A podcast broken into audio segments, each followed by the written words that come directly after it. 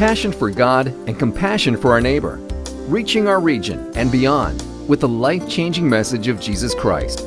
This is Crosswinds Church. And now, here's Pastor Kurt Truxas. I'd like to welcome you to Crosswinds, to the Spirit Lake campus. It's good to have you, especially if you're a visitor here with us on this holiday weekend. It's just great to have you uh, worshiping with us. This particular 4th of July promises to be a little different around the lakes, around the lakes because fireworks are now legal. Anybody notice that? Yeah. You can tell where he's been putting his money. It's all going up in smoke. All right, yeah. Well, hopefully, this is a, a, a, good holiday for everybody, and hopefully, nobody blows themselves up now that fireworks are legal. Right, Dalton? All right. Well, this summer, we've had a special emphasis here on our Spirit Lake campus, and we've sort of summarized this emphasis up in this little phrase. It says, Don't just attend church, but be the church. And what we've realized is that oftentimes in our society we get used to attending church just like you go to an event, but then you come in and then you walk out and there's not a lot of relationships there. And as we've been working our way through the book of First Timothy, we see that Paul is consistently talking about the fact that the church is not just an event you attend, it's a family. It's a place where you belong. It's where you walk in the door and it's like cheers. You know, people know your name. People care about you people are genuinely interested in you. So that's our focus this summer to try and be the church to one another. And if you're a visitor, I really hope that genuinely when you've come today that you feel welcomed and you feel like you've been part of a family because that's what this the church is. Now, this summer, uh, we also had 10 particular steps I challenged everybody to take to try and be more welcoming. And I said I'd remind you of at least one of those steps every week. And so today I'm reminding you of step number five.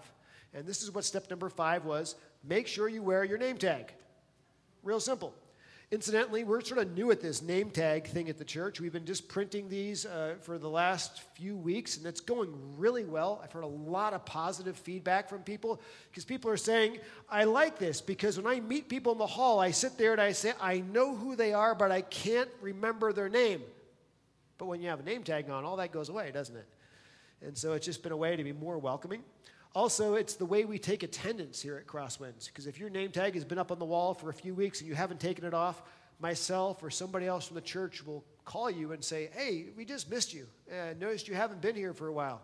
We just want to call, and as a family, we care. So, I want to encourage you to do that. By the way, if you are somebody who is getting to be a little regular at Crosswinds, even if this is your summer home, the easiest way to get a name tag is simply fill out this yellow card. On the yellow card, uh, after you put your name and address, there's a little box under there. It says, I want a name tag. Check that. Leave the yellow card in the pews. When the ushers pick it up, we'll have a name tag up there for you next week. And all I can say to that is, welcome to the family. Well, we have been uh, uh, working our way through the book of First Timothy. Today, we are actually going to finish that book. For those of you who've been keeping track, you know I can make series incredibly long, uh, but I, this is actually the 18th message in the book of 1 Timothy. And you wonder, well, what are we going to do after 1 Timothy? Next week, we begin the book of Ruth, which will not take nearly as long. It'll only be four weeks. But if you are somebody who loves a good love story, you are somebody who loves a story of a, a woman whose life was ruined and then it is transformed into restoration, you will love the book of Ruth. If you are somebody who is incredibly encouraged to see what God can do with a life that is broken and on the rocks, and when somebody turns their life over to Him and they trust in Him, how can God take that life and restore it and do something beautiful? You're going to love the book of Ruth. And so that's where we're all going to begin next week. After Ruth, we will spend the rest of the summer focusing on a series called Afterlife, where we are going to look what the Bible says about life after death. And we're going to talk about what happens literally one minute after you die. I'll give you a little preview what the scriptures say. We'll look at heaven, hell, the new creation. We'll try and take the uh, maze of the millennium and explain that and show you how that works. We'll even look at uh, what are earthly or, or what our resurrection bodies look like and the new body we're going to eventually have through Jesus Christ. It's pretty exciting stuff. The last week or two in that series will be a special week called Build Your Own Sermon Sunday. What that means is I'll be giving you a variety of topics that I won't necessarily plan on covering in the preaching series. And I'll also let you suggest topics that I may not even have on my list. And you guys get to start voting for which ones you want me to preach on in those final two weeks. So you get to build and determine what those message or two at the end of the series are going to be. So it's going to be fun to do that as we look forward to the rest of the summer. But this morning we are uh, back in the book of 1 Timothy for the very final verses. Now, if you were here with us last week, it felt like Paul finished the letter. Paul gave his impassioned plea to Timothy in those uh, verses Timothy, be a good pastor. And he described what some of those qualities were that Timothy should be striving for. I mean, Paul loves Timothy. We learned that he had been a traveling companion with the Apostle Paul for 14 years, day in and day out, they served together. And so Paul had this plea for the son he loves to do a great job in that church of Ephesus. But it feels like what happened is Paul finished the letter, and then you know how you write something and you go back and you reread it? And uh, you realize, well, maybe I didn't quite come across clearly the way I want to. And so you add a PS on the end to try and straighten things out.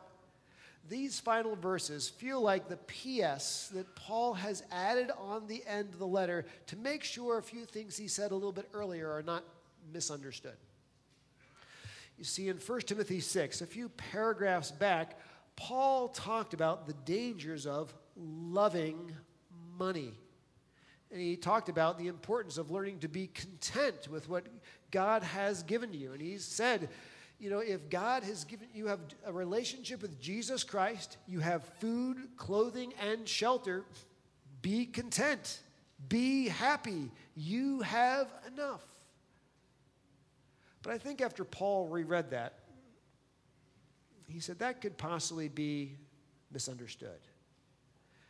Because Paul said, watch out for the dangers of loving money, not the danger of having money. And there is a difference. Ephesus, just so you know, was one of the wealthiest cities in the ancient world all the commerce, almost all the commerce that went through Asia Minor and back to Rome traveled through the city of Ephesus. And the church of Ephesus had many extremely wealthy people in it, not because they loved money, but simply because they were just good business men and women. And they made a good, legitimate, and honest profit. Now, in these final verses, what Paul does is he gives six instructions to the wealthy about how they can use their money to properly give honor and glory to God. He doesn't say that if you're rich, you should give all of your money away to follow Christ. He doesn't say that if you're rich, you have to take a vow, vow of poverty to follow Christ. He says, if you're rich, because God has blessed you that way. Let me tell you how to properly use your money to honor our Lord and Savior. And with that, let's dive into the text. How should a Christian handle wealth? The first thing we're going to see is this Paul says, Don't let your wealth make you arrogant. Arrogant. He says, For the rich in this present age, charge them not to be haughty nor to set their hopes on the uncertainty of riches, but on God who richly provides us with everything to enjoy. As for the rich in this present age, he says, charge them. Now, this word charge is a very strong word. It's not suggest, insinuate. It, literally, you could also translate it as command. Command them. Make sure they understand this. Do not let your wealth make you haughty. Haughty means proud.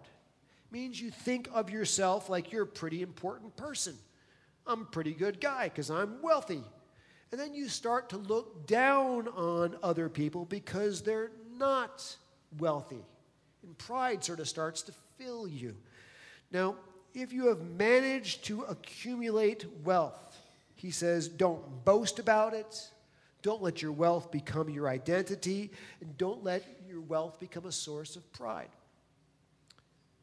If you've managed to accumulate wealth, do you have that wealth because you did it? Well, in one sense, yes. In another sense, no. I mean, did you make some wise choices to save money and invest money? Probably yes. And did you make some wise business decisions that you pursued? Probably yes. So you did make some wise choices, but in the reality, your wealth really comes from God, not from you. Let me explain why all of our wealth is a gift from God. We all know people that are smarter than us. We all know people that work much harder than we do. But for reasons known only to God, He didn't put them in the right places to meet the right people at the right time, that their decisions turned into as much wealth as it did for you. Isn't it true? God put people who are wealthy in the right place at the right time with the right people that when they made their right decisions, it turned into financial benefit.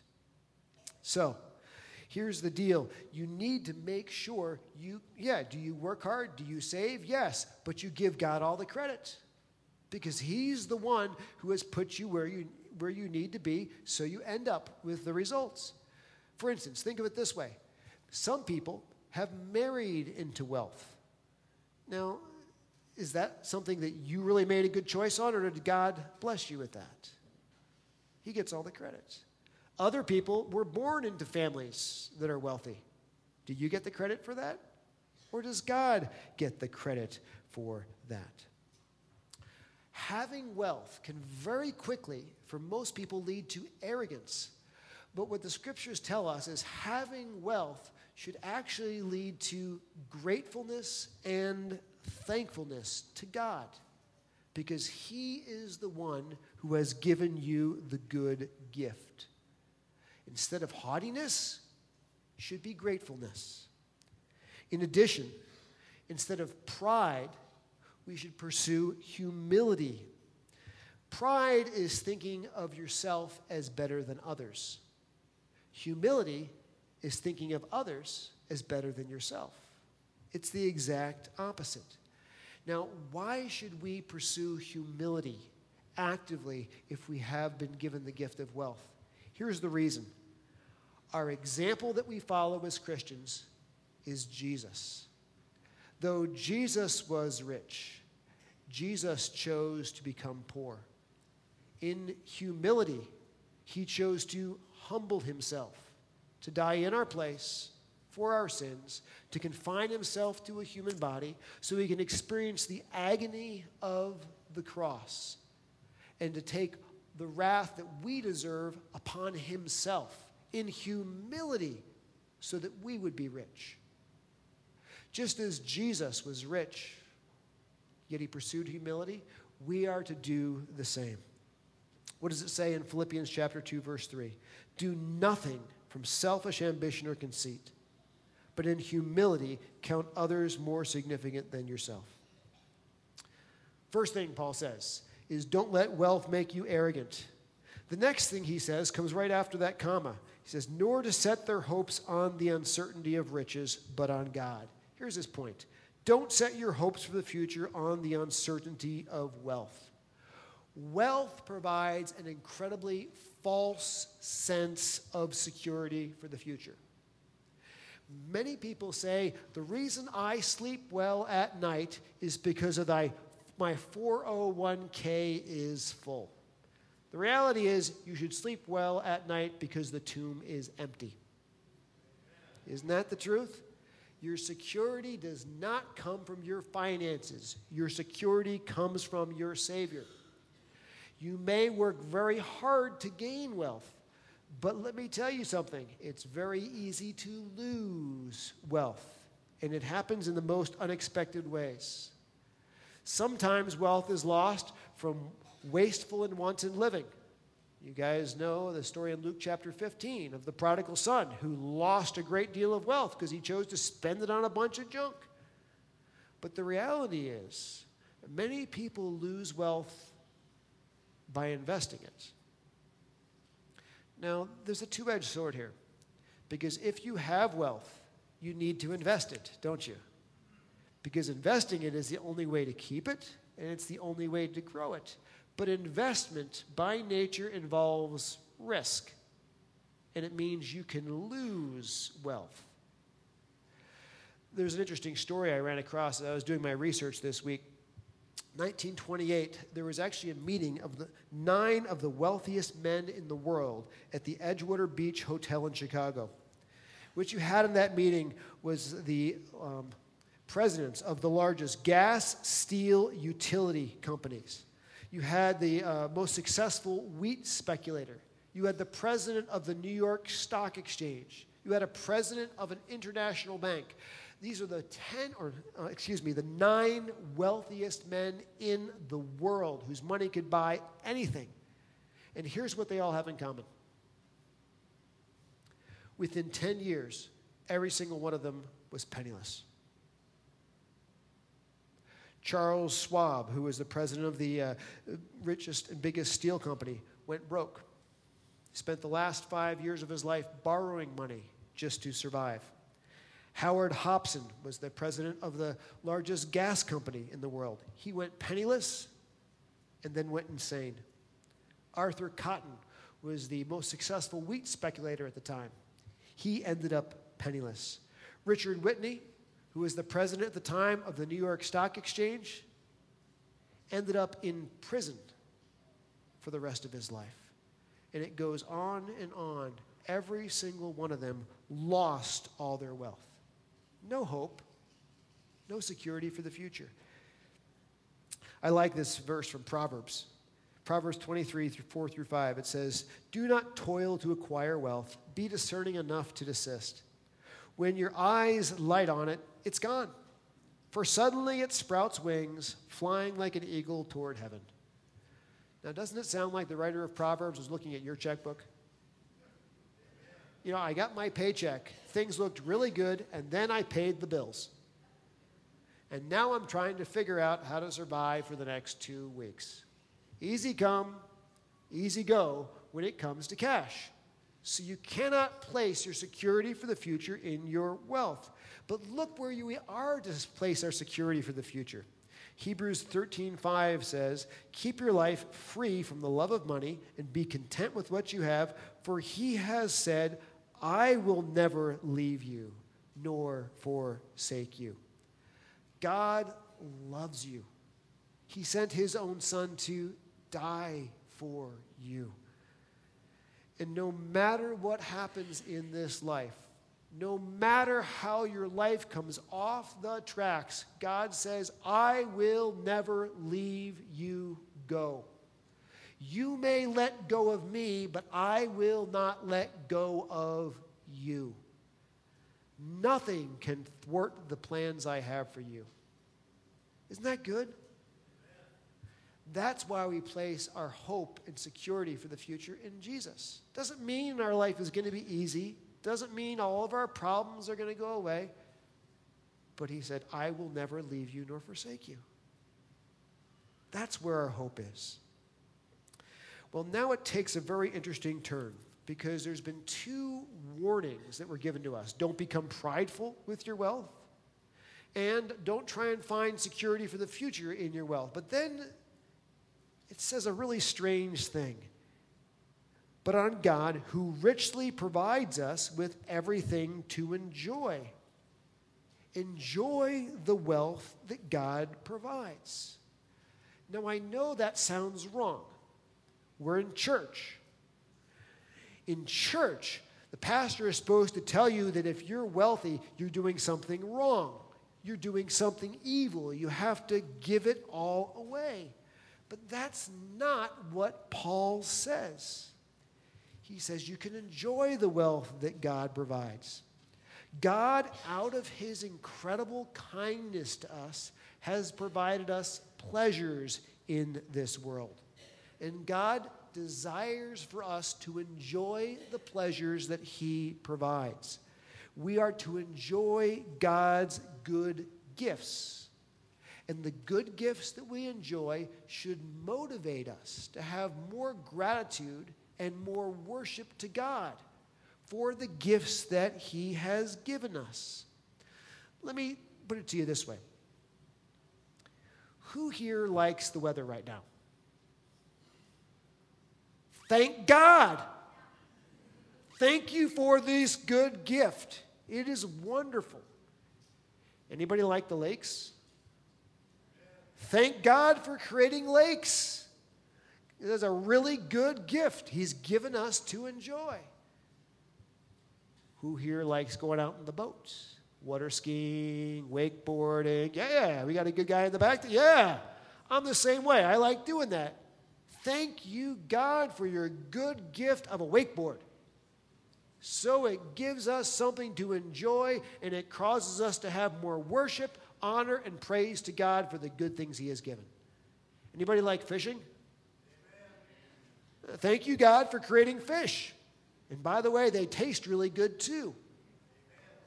Thank you, God, for lights. They're back. All right.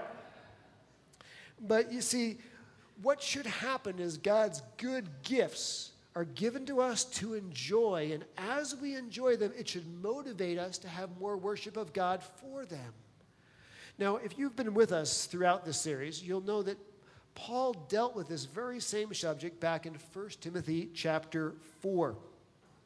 That's where he dealt with some false teachers who were into something called asceticism, which meant they wanted to deny themselves of any form of pleasure. Specifically, these guys were saying the really spiritual people are the vegan celibate people out there. If you're really spiritual, you're only going to eat vegetables and you're going to be celibate for the rest of your life. That's the, the false teaching. And Paul said, absolutely not. The most pleasing people to God enjoy meat and marriage. Now, uh, think of it this way. Anybody here like a nice T-bone? Praise God for the T-bone. And you know what's supposed to happen is you put that puppy on the grill, you know, and you cook it, and you put the little salts on it, you take it off, and you sit there, and as you eat that steak, you say, "Oh, thank you, God, for your good gifts. You gave this little section of the cow, I think, just so I could enjoy it." And it motivates more worship to God out of thankfulness for His goodness. Where the vegan who's sitting home nibbling on a piece of celery like a rabbit, trust me, God gets much less worship. It's true. It's just, it's just honest true. God gets more worship when you enjoy his good gifts. And the same thing goes on with the celibate people. Because these false teachers were saying the celibate people are the ones that are really pleasing to God. And Paul says, absolutely not. It's the married people that give more worship to God. Because God created man, He created woman, He designed your sexuality, He designed the pleasure of intimacy. And then he created the institution of marriage as a place where that gift can be enjoyed. And you get married and you're with your spouse and you cuddle up and you're there and you start saying in your heart, Oh God, thank you so much for giving me my husband. Thank you so much for giving me my wife. And thank you for giving us this good gift. And God's worship from your heart. Where the celibate person is just sitting home playing solitaire with the computer.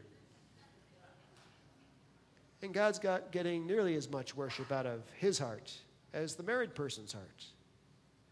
And Paul takes that and he extends that right into wealth.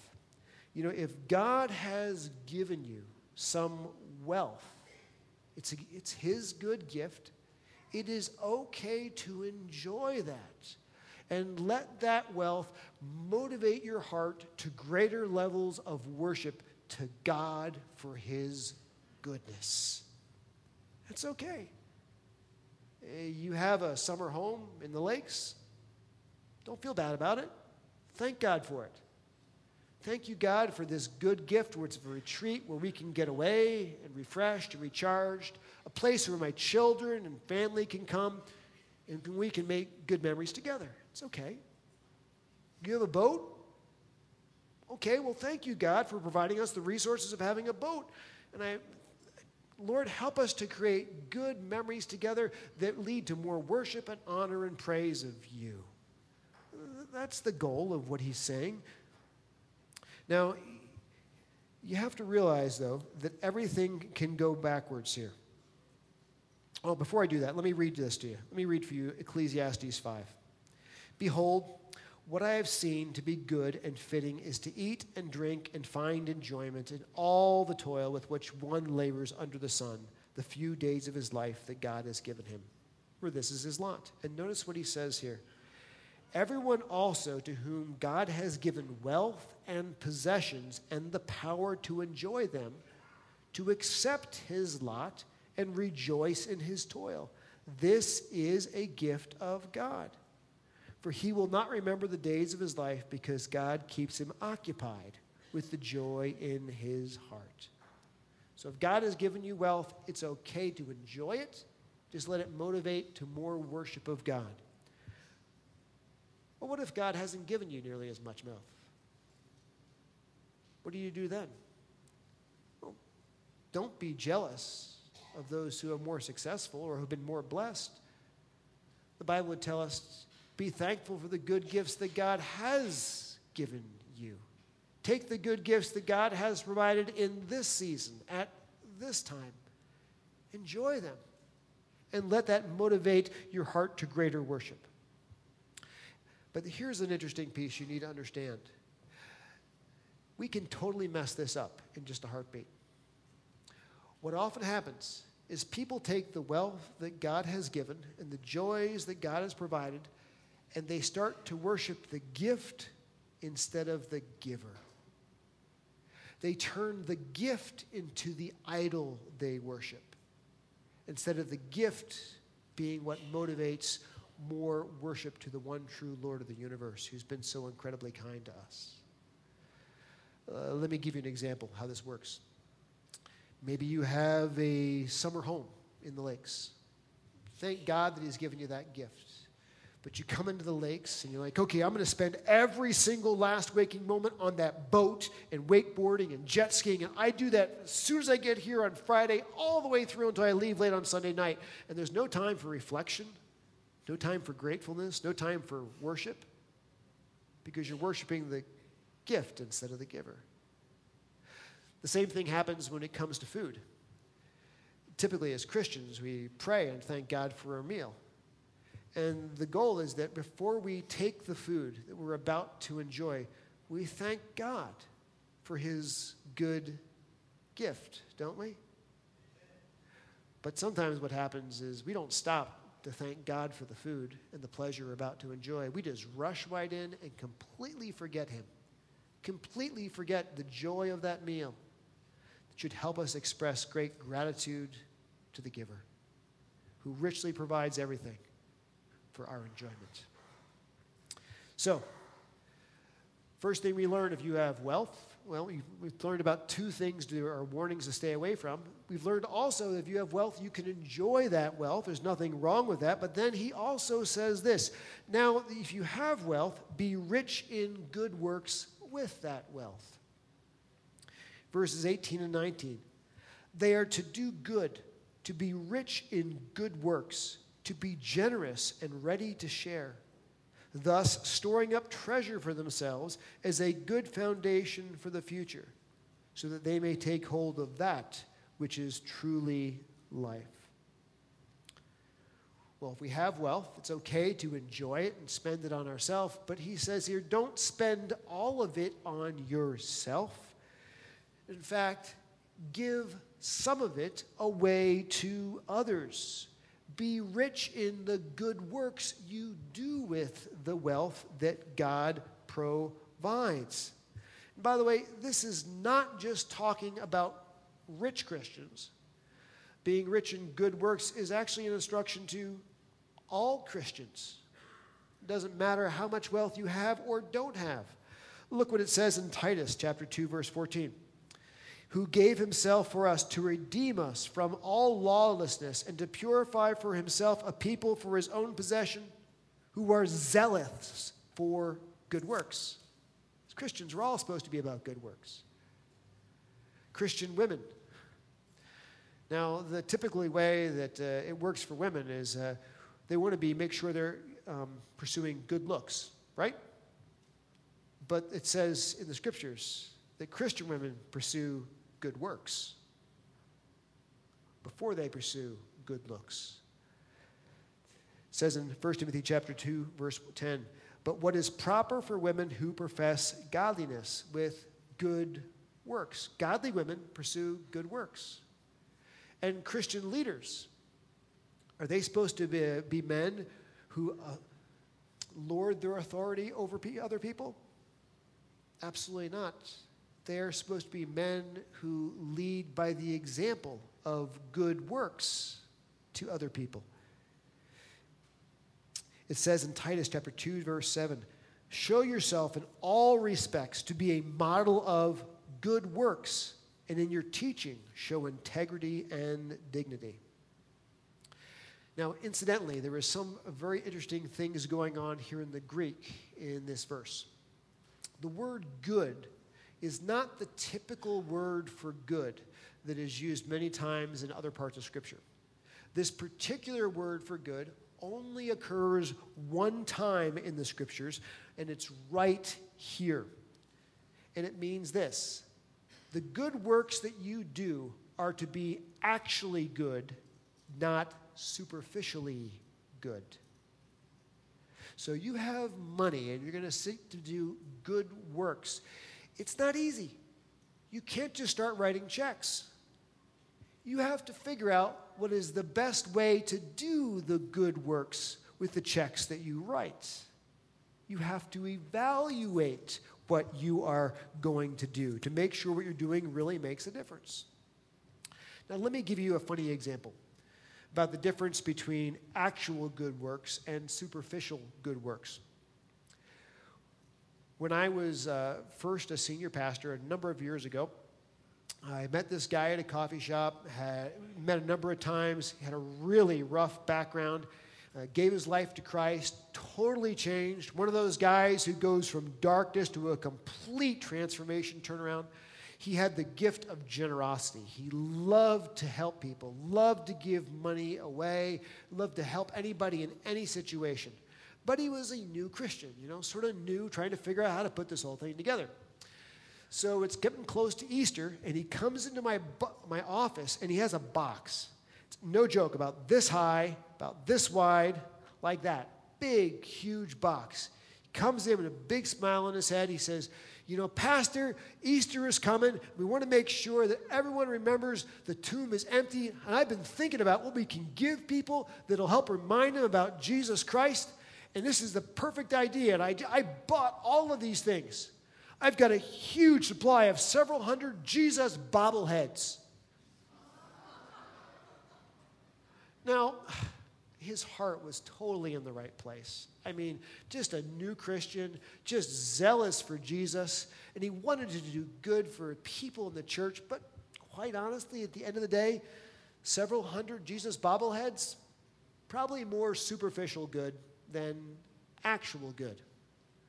You know, so as a Christian, when we go to seek to do good works, we have to evaluate what we're doing to make sure it's actually going to make a real difference. He gives some examples of how you do good works here. Rich Christians should be generous and willing to share. If you have wealth, one of the good things you can do with your wealth is simply be generous with it. Be willing to give it away. And the word generosity here is also another important word, which I think is really exciting. It means lavish generosity, not typical generosity. It means over and above generosity is how you do your good works. Here's what it looks like. Say that uh, you know there's a single mother in the church with a number of kids, and she really wishes she could send her kids to camp. And God touches your heart, you know. We want to write the check. We want to pay for her kids to go to camp. That's right.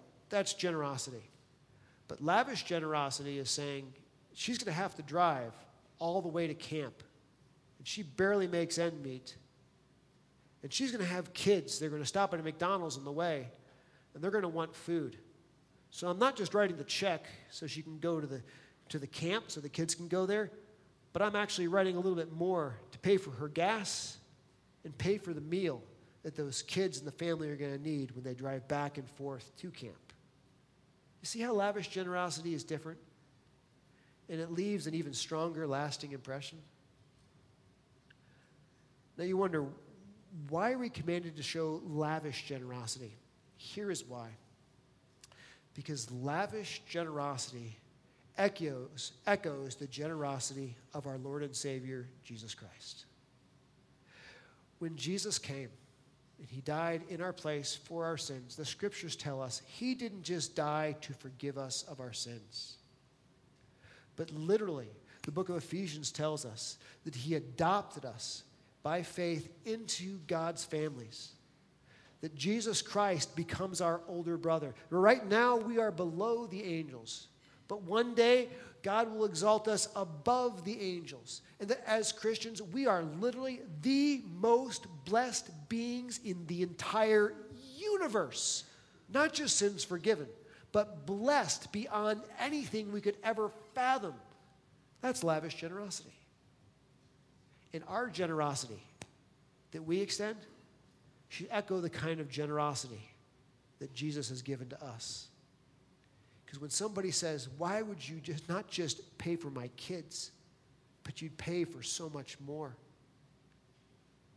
You say, Because that's the way that Jesus has shown his generosity to you and to me. And you preach the gospel by the way you give. In addition, it says that if you are rich, you should be willing to share. Now, the honest truth is there are a lot of things in life that are, I call, uh, occasional use. You don't need them all the time, but you certainly could use them some of the time. If you're doing dirt work at your house, and there's times where you could really use a bobcat, you're probably not going to go out and buy a bobcat.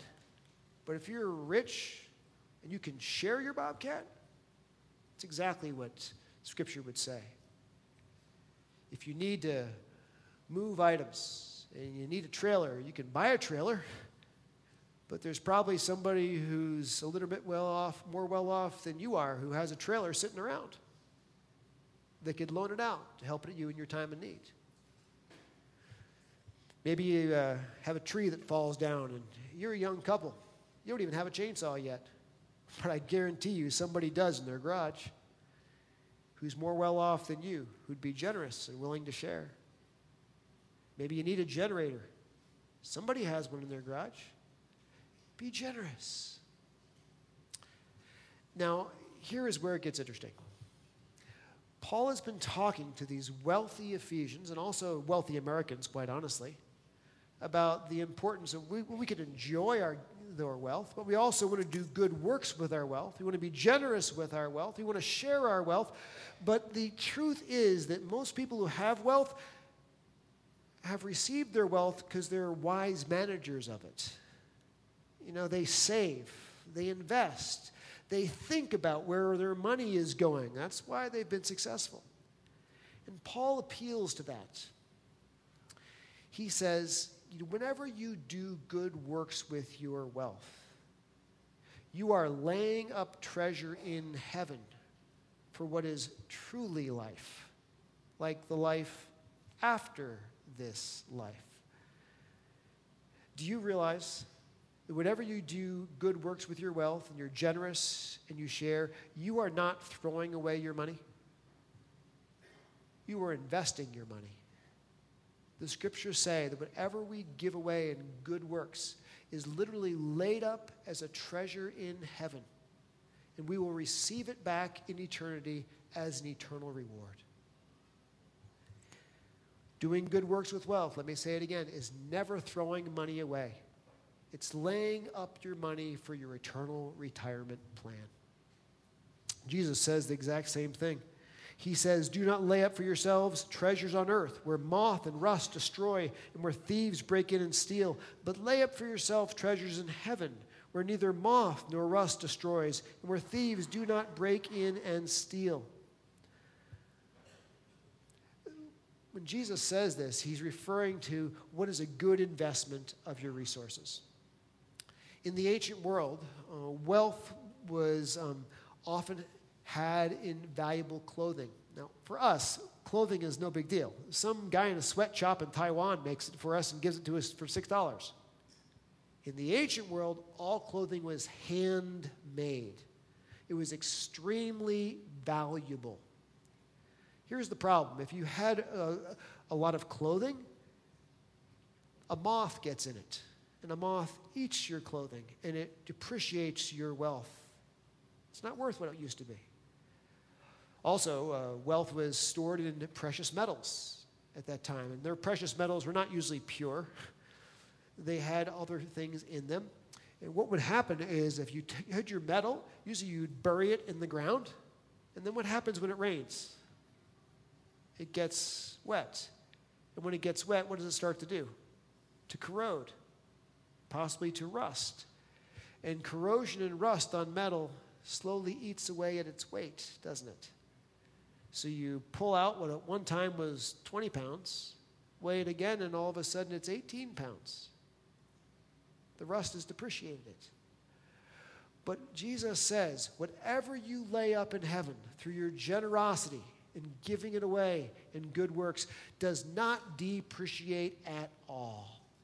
The best place that you can invest your wealth is in heaven through doing good works. Isn't that pretty cool?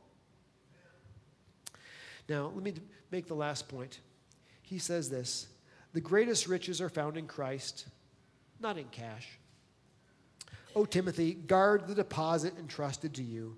Avoid the irreverent babble and contradictions of what is falsely called knowledge, for by, for, by, for by professing it, some have swerved from the faith. Grace be with you. This little phrase, guard the deposit entrusted to you, is interesting in the ancient world, there were not many banks. So when you went on vacation, like you came up to the lakes, you would take your valuables and you would entrust them into the hands of a friend.